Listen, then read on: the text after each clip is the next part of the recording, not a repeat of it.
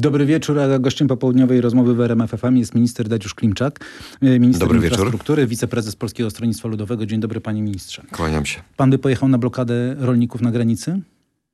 Pojechałbym, tak, jeździłem na blokadę związaną z protestem przewoźników. I co by pan powiedział rolnikom? Że zgadza się pan z ich postulatami?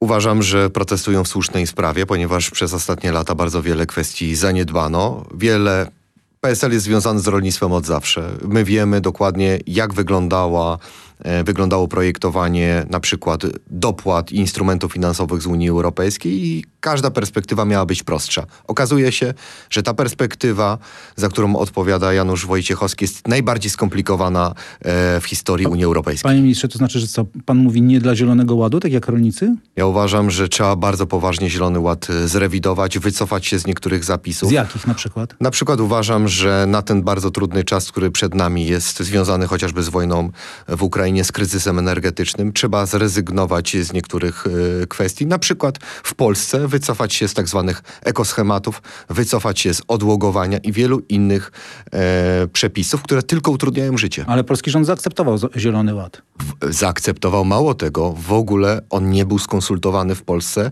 kiedy został wysłany do Unii Europejskiej. Czyli dobrze pana zrozumiałem, że teraz ten nowy rząd będzie próbował rewidować Zielony Ład, który w tamtym zaakceptował? Oczywiście i akurat ta sytuacja, że w tym roku mamy wybory wybory do Parlamentu Europejskiego i będzie konstruowała się nowa Komisja Europejska, trzeba ogromny nacisk położyć na to, żeby sprawami związanymi zarówno z handlem, jak i z rolnictwem zajęła się osoba, której głównym celem będzie uproszczenie procedur i kreowanie takiej polityki, która odpowiada dzisiejszej rzeczywistości, a nie naszym planom za 30 czy 40 lat, jak ma wyglądać funkcjonowanie rolnictwa. Pan się solidaryzuje z postulatami rolników, a z tym wysypywaniem zboża na tory też i z blokowaniem granic? Uważam, że metody, które są stosowane dzisiaj przez rolników, pokazują, jak bardzo ten problem narósł. Ja nigdy ja jestem ze wsi i uważam, że nie wolno e, marnować żywności, bez względu czy ona jest polska, czy pochodzi e, z Ukrainy. Natomiast poziom zdenerwowania, e, poziom frustracji, która jest dzisiaj wśród rolników i na wsi, popycha tych ludzi do właśnie takich kroków. Oczywiście wolałbym, żeby ta rozmowa odbyła się w zupełnie innym e, charakterze, w zupełnie innych okolicznościach i być może po tych e, burzliwych protestach przyjdzie czas na merytoryczną, jasną rozmowę, ale na kilku płaszczyznach. Nie tylko z polskim rządem, który od dwóch miesięcy rządzi, ale także z Komisją Europejską i wszystkimi tymi, którzy odpowiadają za politykę horyzontalną. A, a z Ukraińcami? Tak, że akurat z nimi jesteśmy w ciągłym e, dialogu i wiem, że minister e, Siekierski Ale... walczy bardzo mocno o to, o nowy system licencjonowania, tak żeby e, wprowadzić jasny i czytelny system napływu, prze, napływu czy przepływu przez Polskę żywności. Za, za, teraz protestują rolnicy, za chwilę mogą protestować transportowcy. Do 1 marca dali czas e, rządowi. Pan się już spotkał z przedstawicielstwem transportowców? Tak, spotkałem się i, i ja osobiście i wiceminister Paweł Gancarz, który prowadzi ten e, zespół. Jesteśmy w ciągłym kontakcie. I te trzy postulaty, o których oni mówili w listopadzie będą zrealizowane? Wszystkie są realizowane. A czy Mało będą zrealizowane? Tego, Mało tego, nawet więcej postulatów e, realizujemy, bo dzięki naprawdę konstruktywnej rozmowie z przewoźnikami dostrzegliśmy sprawy, na które moi poprzednicy niestety nie zwrócili e, uwagi i które będziemy e, realizować. W ogóle problem i rolników, i przewoźników jest niezwykle podobny, ponieważ chodzi o dwie kluczowe sprawy. To są umowy, które zliberalizowały i handel, i transport. One są bardzo ogólne, te umowy. Ktoś, kto na nie się zgodził, nie dostrzegł jednego ważnego e, problemu, że trzeba sprawdzić, jakie są skutki stosowania tych e, umów. Ale wie pan, dlaczego te umowy zostały wprowadzone? Dlatego, żeby pomóc walczącej Ukrainie. Tak, i my jesteśmy w bardzo trudnej sytuacji, bo z jednej strony musimy wprowadzić balans między tym, że Polska będzie oknem gospodarczym na świat dla Ukrainy, ale z drugiej strony naszym obowiązkiem jest zadbanie o interesy polskiego przedsiębiorcy, zarówno z branży przewozowej, jak i rolnika. Panie ministrze, to teraz po kolei. Wprowadzenie przez Ukrainę oddzielnej kolejki dla samochodów wracających do Polski bez towaru. Załatwione? Jest załatwione i zostało wprowadzone od samego początku. Mało tego, tu była pewna rozbieżność. Yy, zawieszony protest był do 1 marca, a e-kolejka miała nie obowiązywać jedynie na miesiąc. Uzgodniliśmy bezpośrednio z wiceministrem Derkaczem oraz wicepremierem Kubrakowem, że przedłużamy to na czas, kiedy yy, obowiązuje zawieszenie protestu. Wprowadzenie zezwoleń komercyjnych dla firm ukraińskich na przewóz, na przewóz rzeczy z wyłączeniem pomocy humanitarnej i pomocy dla wojska załatwione? O to zabiegamy. Uważamy, że y, trzeba wprowadzić zmiany do umowy między Unią Europejską a Ukrainą. Y, ten y, przepis trochę, w, w, nie wiem, którą pan ma wersję, pan, pan redaktor, natomiast my się umówiliśmy z przewoźnikami, że wpro, wprowadzamy do umowy zmiany, które będą odzwierciedlały tę potrzebę, o której pan powiedział. Ale załatwicie to do 1 marca? E, trwają, trwa protest. Do to 1 znaczy, marca musi, powsta, musi zostać zwołany tak zwany wspólny komitet, mhm. który będzie oceniał tę umowę. Ale to jest na dobrej drodze, żeby właśnie tę potrzebę, o której pan e, redaktor powiedział, mogła być spełniona. No i wreszcie zawieszenie licencji dla firm, które zostały utworzone po rosyjskiej inwazji na Ukrainę, a także przeprowadzenie ich kontroli. Załatwione? Zabiegam o to, żeby Unia Europejska w kolejnym pakiecie sankcji wprowadziła nie tylko zakaz e, rejestrowania tych firm, ale kupowania licencji które już dzisiaj funkcjonują. Czyli podsumowując, z trzech postulatów, jeden jest załatwiony, dwa w trakcie realizacji. Jest dziesiąty i dzisiaj dwudziesty do, do pierwszego zostało Pan przeczytał dwa postulaty, które nie funkcjonują w mojej umowie z przewoźnikami. Tam mamy... Yy siedem czy osiem postulatów, które realizujemy. Część to jest podstawa rozmowy z Ukrainą, wyodrębnienie na przejściu granicznym Malchowice-Niżankowice osobnych pasów dla pustych pojazdów, które przejeżdżają bez trybu specjalnego ekolejki ukraińskiej i to jest realizowane. W Dołchobyczowie zupełnie inny system e, przepuszczania pojazdów, gdzie strona ukraińska prosi o to, żeby ukraińskie pojazdy tam nie, nie jechały i wiele innych spraw, ale to, co jest e, dla nas E, najważniejsze. My także dążymy do zmian systemowych. Panie ministrze, e, minister Dariusz Klimczak, minister infrastruktury, wiceprezes Polskiego Stronnictwa Ludowego jest gościem popołudniowej rozmowy w RMFFM. Panie ministrze, to pan stoi za za nominacją dla swojego brata Tomasza Klimczaka na komendanta rektora szkoły pożarniczej? Nie, nie ja stoję. Mój brat pracuje w tej szkole od 24 lat.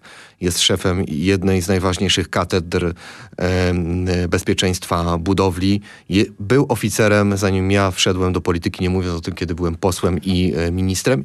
I patrząc na kwalifikacje, które ma mój brat z doktoratem w tej, e, w tej dziedzinie, naprawdę jest ujmujące, jeżeli ktoś schematycznie łączy nasze dwa nazwiska e, z kwestią nepotyzmu. A uważa pan, że y, Czyli to jest zbieg okoliczności, pańskim zdaniem. To, że pan zostaje, to, że pan zostaje ministrem, a brat zostaje rektorem komendantem. Oczywiście, że to jest zbieg okoliczności i najlepiej obiektywnie to mogą potwierdzić inne osoby, które na to z boku patrzą. Ja słyszałem wypowiedź między innymi doradcy pana prezydenta, pana ministra Mastalerka, który wprost powiedział, że on tu nie widzi żadnego nepotyzmu. Nasze e, drogi zawodowe były równoległe i ani mój brat nie miał wpływu na to, czy byłem posłem, czy jestem ministrem, ani ja nie miałem wpływu na to, że jest oficerem Państwowej Straży Pożarnej. Ale wiceministra zarządzającego Strażą Pożarną w MSWiA zna pan bardzo dobrze. Którego ministra? No, ministra, niech sobie przypomnę tylko i muszę sięgnąć tutaj do, do swoich notatek, Wiesław Leśniakiewicz. Ministrem e, Spraw Wewnętrznych Administracji jest Marcin Kierwiński, a nie, ja nie mówię o ministrze, ja mówię o wiceministrze, który zarządza Strażą Pożarną. Dużo słabiej go znam niż e, Marcina Kierwińskiego. To dziwne, bo zarządzał, bo był doradcą społecznym, o ile pamiętam, y, klubu Polskiego Stronnictwa Ludowego od 2017 może, roku. Ale nie znam go na tyle, jak by pan redaktor sugerował. Nasi słuchacze też powinni wiedzieć, że wniosek o powołanie rektora Akademii Pożarniczej wysyła e, komendant główny Państwowej Straży Pożarnej, nie wiceminister Leśniakiewicz. To prawda, będziemy za chwilę rozmawiać więcej na ten temat. Zapraszamy do naszego y, radia internetowego RMF24, do naszych mediów społecznościowych. Ja tylko przypomnę, Dariusz Klimczak, minister infrastruktury, wiceprezes Polskiego Stronnictwa Ludowego jest naszym gościem. Panie ministrze, wracam do tego, do tej sprawy, bo pamiętam doskonale i pan pewnie również, ile PSL mówił o tym, żeby walczyć z nepotyzmem w latach 2015-2023. Ta sprawa nie ma nic wspólnego z nepotyzmem. Panie redaktorze, jeszcze raz podkreślam. Jeżeli ktoś chce połączyć, że jeden klimczak i drugi klimczak to od razu musi być nepotyzm, naprawdę. To jest wąska specjalizacja. E, kwestia Państwowej Straży Pożarnej, bycia oficerem, brygadierem, doktorat, w kwestii inżynierii, e, bezpieczeństwa budowli. naprawdę... Brygadier e, to jest, niech pan przypomni, podpułkownik, rozumiem, tak? To jest, pan mówi jakieś analogii wojskowej. Tak, analogii wojskowej. Y, Nie potrafię tego e, porównać. potrafię. Nie znam się na tym Ja aż potrafię. tak e, Brygadier to bardzo. jest podpułkownik. To jest podpułkownik. Stopień generalski to jest nadbrygadier, jeśli chodzi o Straż Pożarną. Jeżeli mówimy o zawodowej Straży Pożarnej. Pański brat jest y, brygadierem, czyli podpułkownikiem. Brygadierem. Tak jest. Y, panie ministrze, pytam też o to, dlatego że to nie pierwszy raz pańskie nazwisko się pojawia w takim, w takim kontekście. Ja pamiętam doskonale, niektórzy słuchacze może słabiej, pan również na pewno to pamięta. 2015 rok. Pamięta pan? Historię, gdy pan był wicemarszałkiem Tak. y, województwa łódzkiego. Pamięta pan, że wtedy, wtedy bo pańska narzeczona, obecnie żona, dostała posadę w spółce miejskiej.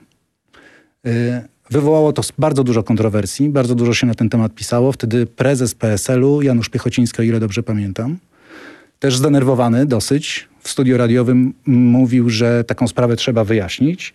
Nawet zwracał uwagę na to, że pan powinien teraz, e, e, pan powinien teraz e, niejako pokazać, że stać pana na zaufanie. I zastanawiam się, dlaczego drugi raz się pojawia taka sprawa wokół pana. No pan twierdzi, że to ma charakter nepotyzmu. Ja twierdzę, że nie. Że te sprawy nie mają, nie należy łączyć tych spraw. Tak? Ani tych spraw nie należy łączyć, ani mnie nie łączyć, a tym bardziej mojego brata ze sprawą nepotyzmu. Gdybym ja nie był e, ministrem e, infrastruktury, myśli pan, że mój brat e, mógł zostać rektorem tej szkoły? Nie namówi mnie pan na wyciąganie Ale, no, jakichkolwiek ale pan mnie namawia sytuacji. na to, żebym porównywał sprawę na przykład z 2015 roku. Moja żona bodajże, uf, wtedy nie była w ogóle moją żoną, Tak, natomiast zrezygnowała po dwóch czy trzech e, dniach. Ja byłem wicemarszałkiem województwa. To chodziło o spółkę miejską. Ja nie miałem żadnego nadzoru nad tą spółką. E, W tym mieście rządził prezydent, który nie należał do PSL-u. Tam w ogóle żadnego radnego nie było Ale prezes spółki był już- Ale był już oczywiście, PSL-u. oczywiście, słucham? Prezes spółki był już w PSL-u. Nie. Jest to do sprawdzenia. Jest to do sprawdzenia. E, e, Na pewno prezes spółki nie należał do e, PSL-u. Natomiast można to w medialny sposób bardzo łatwo ze sobą łączyć. Ja muszę się tłumaczyć. No i oczywiście przykleja się łatkę nepotyzmu. Natomiast absolutnie ani z jedną, ani z drugą sprawą nie miałem nic e, wspólnego, a tym bardziej e, tutaj w sprawie e, dotyczącej mojego brata, gdzie no naprawdę jego kwalifikacje bronią same siebie. Dariusz Klimczak powinien się teraz udowodnić, że jest osobą godną zaufania. O te słowa Janusza Piechocińskiego wtedy, z 2015 roku yy, mi chodziło. Zresztą Janusz Piechociński potem był chyba gościem na weselu pana i właśnie pańskiej narzeczonej, czyli obecnej No tak, bo żony. to był mój szef i go zaprosiłem. I gdybym nie był godny zaufania, pewnie na to wesele by nie przyszedł. Panie ministrze, minister Dariusz Klimczak jest y, gościem popołudniowej rozmowy. Y, CPK, chciałby pan budować CPK? To stwierdzi audyt, y, który dzisiaj prowadzi pan Maciej Lasek. Ja przypomnę wszystkim naszym słuchaczom, że CPK zostało oddzielone od Ministerstwa Infrastruktury w wyniku konfliktu ministra i wiceministra. I o to dzisiaj, pytam, czy chciałby, żeby, pan, żeby CPK było, podlegało teraz panu, czyli Minis- Ministerstwo Infrastruktury? E, Taki jest plan e, i chciałbym, żeby to wróciło do Ministerstwa Infrastruktury, bo to jest najwłaściwsze miejsce w ogóle do realizacji jakiejkolwiek e, inwestycji. A jeżeli wróci do CPK, jeżeli wróci do Ministerstwa Infrastruktury, to pan uważa, że należy budować CPK w takim kształcie, jaki dotychczas został zaplanowany? Ja jestem człowiekiem, który twardo stąpa po ziemi i muszę na początku sprawdzić, co wykazał audyt, ponieważ miliardy złotych, które trzeba przeznaczyć na inwestycje, one muszą mieć sens dla gospodarki, dla ludzi, dla samorządu, a przede wszystkim nie szkodzić ludziom.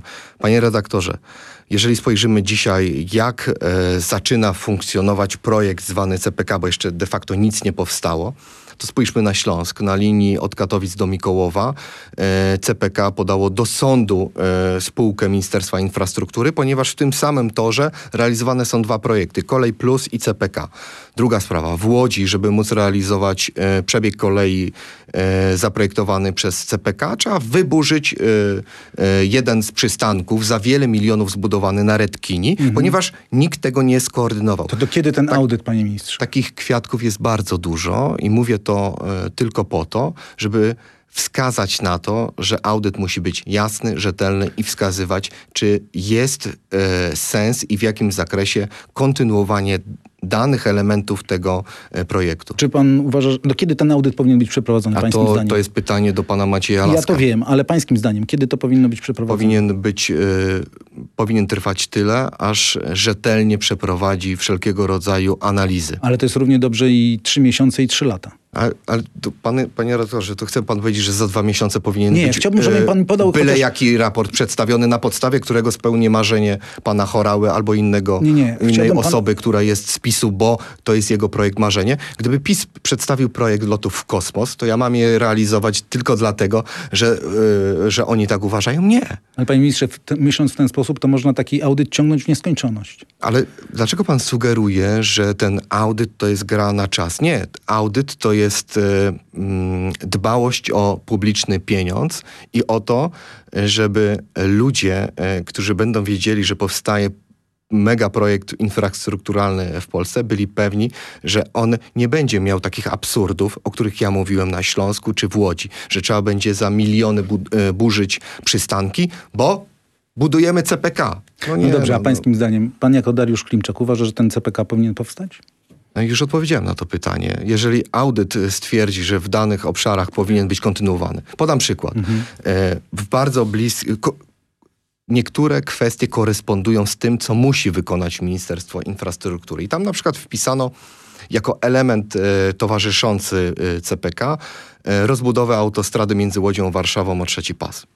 Co to jest za nowość? Przecież to już za czasów Grabarczyka, e, pana ministra Cezarego Grabarczyka było planowane i trzeba je wybudować. To samo jeżeli chodzi o koleje dużych e, prędkości, tunel pod Łodzią. To są kwestie w naturalny sposób, które będziemy kontynuować, ponieważ były zaplanowane jeszcze za rządów PO-PSL 2007-2015. No dobrze, ale na razie to słyszę z pańskich ust przede wszystkim zastrzeżenia co do samego CPK. Tak. Czy usłyszę jakieś pochwały, czy nie? E, będzie pan słyszał zastrzeżenia i każdy będzie słyszał zastrzeżenia, bo ja nie zamierzam kiedyś tłumaczyć się przed komisją śledczą e, za to, że budowaliśmy jakiegoś gniota i, i marnowaliśmy pieniądze publiczne, albo wywłaszczaliśmy ludzi, albo budowaliśmy e, przebieg kolei czy lotniska na najlepszych e, w Polsce glebach, tylko dlatego, że była presja społeczna i w sondażu ludzie powiedzieli, że oni chcą CPK. Nie.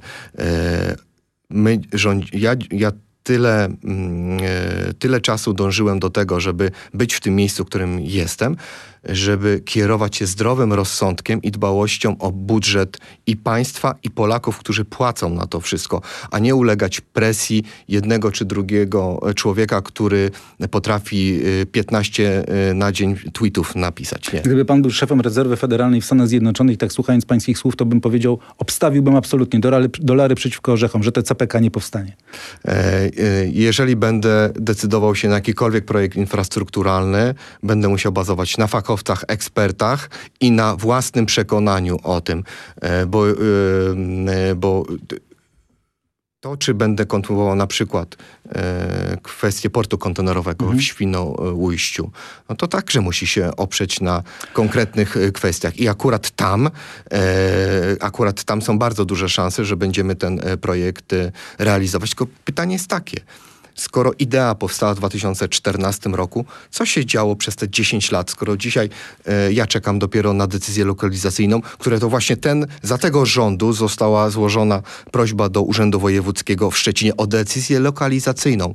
A gdzie jest wybudowany piers, gdzie są wybudowane baseny portowe, obrotnice i tak dalej, i tak dalej. Panie ministrze, Bo łatwo się mówi o fajnych, wielkich projektach, bo ktoś powiedział, że 2 miliony kontenerów do Polski będzie mogło wpływać do Świnoujścia. Tylko czy ktoś się zastanowił, czy na przykład decyzja lokalizacyjna jest dla, tego, dla, tej inwestycji? To a propos inwestycji. Y, 100 obwodnic. Program 100 obwodnic ma być okrojony. Tak mówi y, między innymi wiceminister w pańskim resorcie, Paweł Gancarz. Ile tych y, obwodnic nie powstanie? Rozmawiałem z Pawłem Gancarzem, nigdy nie powiedział, że ten projekt musi być okrojony. On stwierdził, że nasi poprzednicy e, złożyli, kosztów przedstawili ten e, Mhm. projekt, a e, po bilansie kosztów okazuje się, że może zabraknąć pieniędzy na wszystkie te obwodnice. Ja wszystkich Państwa zapewniam, którzy są przywiązani do tych obwodnic, że każda z nich e, powstanie, o ile będziecie chcieli, żeby one powstały. Ponieważ z monitoringu, który już przeprowadziliśmy, wiemy, że w bardzo wielu miejscowościach ludzie po prostu nie nie życzą sobie prze, przebiegu tej e, e, obwodnicy. Albo w jednym powiecie zabiegają w ogóle o inną obwodnicę. Na przykład w powiecie piotrkowskim od lat zabiegają obwodnicę Sulejowa. A co im e, obiecał pan premier Morawiecki? Obak, mała miejscowość Srock i tam będzie obwodnica, mimo, że już planowana jest połączenie drogi S8 od Łódź Południe do Tomaszowa Mazowieckiego. To samo w Opolu. No ale co, chce pan powiedzieć, panie ministrze, że w tych 100 miejscowościach będziecie za każdym razem robić badania społeczne? Panie redaktorze, wie pan, ile obwodnic zostało wybudowanych z tych stu, które obiecał O ile Morawiecki? dobrze pamiętam, 8? Dwie. Dwie. E, Budowa tych obwodnic szła Morawieckiemu jak krew z nosa. No dobrze, ale to E, pytanie teraz Idzie bardzo program. słabo, a one mają wybudowane wszystkie być do 2030. To skoro od 19 do 24 dwie wybudowali i co? I teraz powiedzą, no Klimczak, buduj e, resztę e, 82... No ale będzie budował, czy nie będzie 88, budował? 90, przepraszam, 98 obwodnic, bo dwie zostały wybu- wybudowane. No dobrze. Nie no, panie redaktorze, każdy z nas gdzieś mieszka. Nasi słuchacze też nas e, słuchają. Marzą o obwodnicach niektórych e, Tylko, że PiS tak naprawdę złożył 100 obietnic, a nie zadeklarował budowę 100 e, obwodnic. E, mamy, ze względu na to, że ten prac, stan prac jest tak słabo zaawansowany, więc mamy czas jeszcze na rozmowę z ludźmi, w jakim wariancie oni chcą, żeby ta obwodnica e, u nich przebiegała. Wystarczy na przykład zapytać mieszkańców Tarnowa, co myślą na temat obwodnicy, którą im rząd PiSu zaplanował. Ale to znowu będziemy pytać, a inwestycji nie będzie. Nie, bo po program prostu się kończy w Oni 2030. po prostu zupełnie innego przebiegu oczekują. E, I e, wolę, żeby ta obwodnica była wybudowana zgodnie z oczekiwaniami samorządu, mieszkańców, przedsiębiorców i była, e, była taką wartością dodaną dla tej miejscowości, a nie na sztukę wybudować obwodnicę i powiedzieć tak, w statystyce nie mamy już dwóch, tylko trzy. No nie, no to nie jest polityka państwa, którą ja popieram. Wracamy do wielkiej polityki, chociaż na krótko. Poprzecie Rafała Trzaskowskiego jako kandydata na, na prezydenta Warszawy? Chyba lada dzień mają nasze władze tutaj mazowieckie, warszawskie o tym e, zdecydować. Pamiętajmy, że, e, że tutaj mówimy o polityce PSL-u i trzeciej Tak e, drogi. No, nas jest daleko posunięta demokracja wewnętrzna, więc ja tutaj nie chciałbym powiedzieć jakiegoś słowa za dużo, bo sam jestem skupiony.